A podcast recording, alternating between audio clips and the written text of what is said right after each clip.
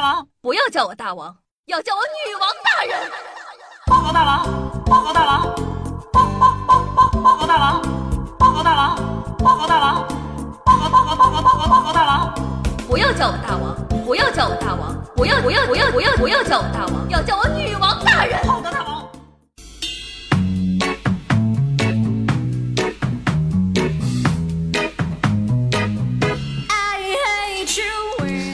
各位手机前的听众朋友们，大家好，欢迎收听今天的女王有药，我依旧是那传说中在深山训练千年、包治百病的板蓝根，谢谢夏之瑶。不知道你们平时喜不喜欢看言情小说呢？我从初中的时候啊就开始看了，那个时候情窦初开，一心啊想谈一场轰轰烈烈的世纪之恋，奈何家里管得严，世纪之恋啊只能在小说里过把瘾。但不得不说。纵横言情小说书场多年的我，直到今天也看不懂有些书名到底在讲什么。比如呢，当我看到最近某部热播电视剧的原著书名《蜜汁炖鱿鱼》的时候，我脑子里呢浮现的是鱿鱼泡在蜜汁中，散发出甜腻味道，颇具广式风格的一道菜。当我自信的以为这是一本讲述男女都是美食家的书的时候，全网都在疯狂的打我的脸。他们说这是电竞大神和配音萝莉的绝美爱情，等等，咋就电竞了？怎么就萝莉了？是萝莉爱吃鱿鱼吗？问了一堆网友后啊，他们解释呢是这样的：说书中的女主角童年外号是鱿鱼殿下，所以呢书名里有鱿鱼，而蜜汁体现的则是小说的甜宠风格。照这个逻辑，这本书是不是也可以叫做蜜汁炖殿下？冰糖炖鱿鱼，糖醋鱿鱼。再看蜜汁炖鱿鱼的姐妹篇《密室困鱿鱼》，学机灵的我呢，特意看了看，男主呢叫做吴白，女主叫做爱情，所以密室是啥？鱿鱼又是啥？这是一本电竞文还是密室逃脱文？我当场就迷惑了。言情小说作者呢给书起名字的脑回路，可能真的没有人能懂。回忆一下那些年看过的文学作品。迷惑书名的例子真的是数不胜数，所以呢，今天夏夏就来给大家好好吐槽一下那些年我们看过的奇怪的小说名字吧。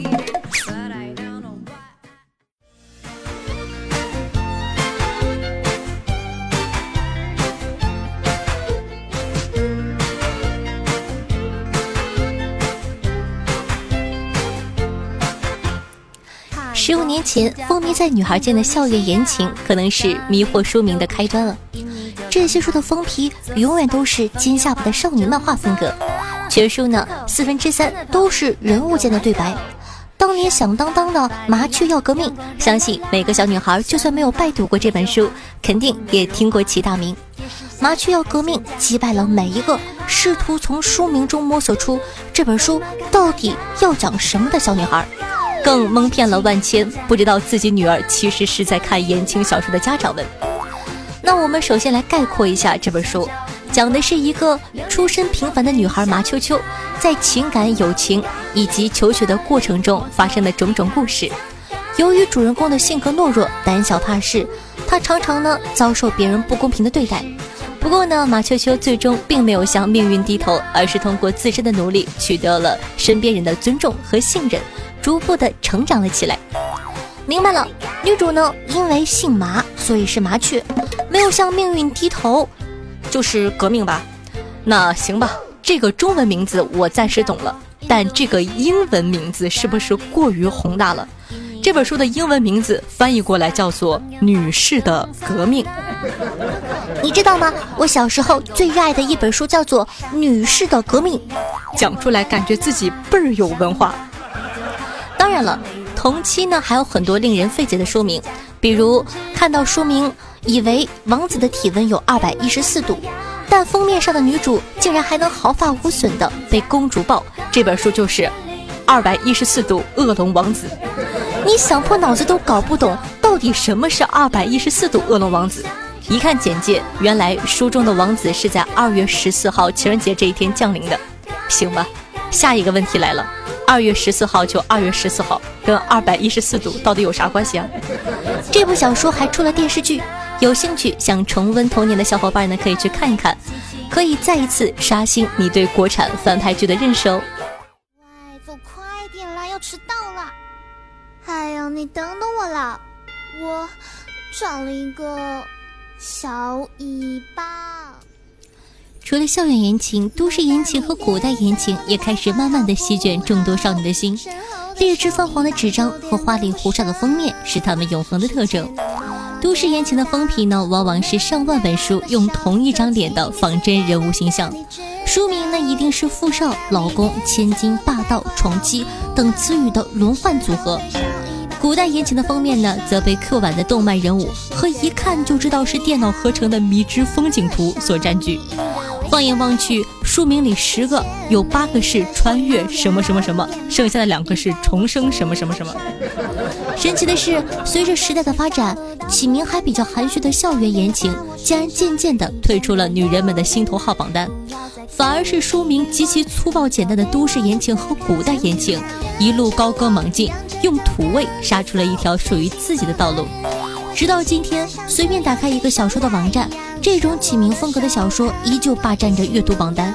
什么重生啊、穿越呀、霸道啊、总裁啊，女人呐，哎，真的是始终如一的爱着一个类型的。但讲道理，女人们也是要面子的，像《重生之娇妻御夫记》和《富帅老公你必须当豪门新娘》这种狗血爽文，自己偷摸看起来过瘾就算了。十年前正是花季的少女们，倘若被问起来，哎，你最近在看什么书呢？她应该怎么回答呢？绝对不会是我最近在看《绝色京城四少》，女人你竟敢给我带球跑，或者说什么啊？我最近在看《红楼梦》啊，什么什么《三国演义》啊，根本不是。她一定会说，我最近在看郭敬明的《左手倒影，右手年华》。青春疼痛文学呢，从零八年开始受到了无数女生们的追捧。这些装订精美、书名奇特而不知所云、脱离了言情的标签，被成功的打上了青春文学的小说，占据了大多数人的青春。迷惑书名的巅峰时代也从这时开启。首当其冲的自然是没有一个女孩子的青春逃得过的小四。那相较于换成这种过于简洁的名字。悲伤逆流成河，无疑是零零年代少女们心中最能触及文艺泪腺的名字。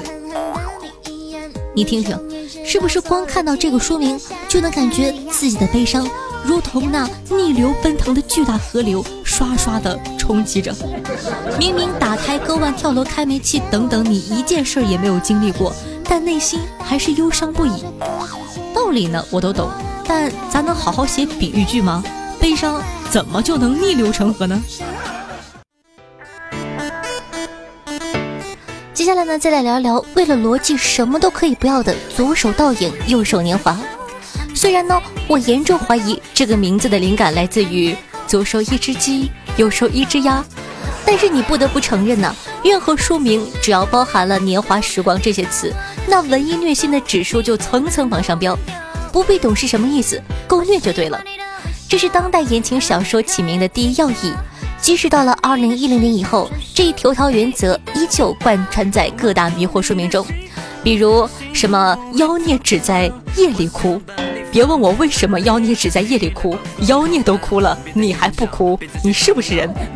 还有梁生，我们可不可以不忧伤？梁生到底是谁？别问了，问就是忧伤。还有很多什么其他的，再美的肖邦也弹不出我的忧伤等等。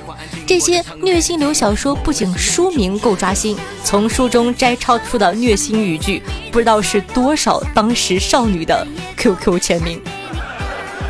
但这种书名好歹能在读完书后明白一些作者取名的意图。二零一零年后啊，涌现出一批批号称纯爱小说的名字，才是真真的让人摸不到头脑。为了押韵，可以放弃逻辑。比如说，等不到天亮，等时光。当我想破脑袋，以为这是一本讲述发生在北极极昼地带的故事的时候，我看了它的简介。该书呢，主要讲述的是一个有轻微偏执症的少年与绝望的卑微少女痛到窒息的爱情故事。啊，真的好窒息！和月亮为邻的男人。我寻思这本书的男主角是砍月桂树的吴刚，没跑了。但看完书之后啊，我觉得自己还是太年轻了，因为男主角是外星人。再比如亲爱的弗洛伊德。所以这本书如果有续集的话，是不是该叫做亲爱的伽利略、亲爱的爱因斯坦、亲爱的孔子？从麻雀闹革命到蜜汁炖鱿鱼，这些言情小说虽然称之为青春文学，包装越做越精致，字间距和行间距越变越大，但不变的是看不懂的书名。劝作者们好好取名字，不如劝他们好好写书，毕竟内容才是王道。再猎奇的名字也换不来金牌的销量，再平平无奇的名字也可能因为书本身而引来无数的追从者。无论在哪个年代，书好才是真的好，要加油哦！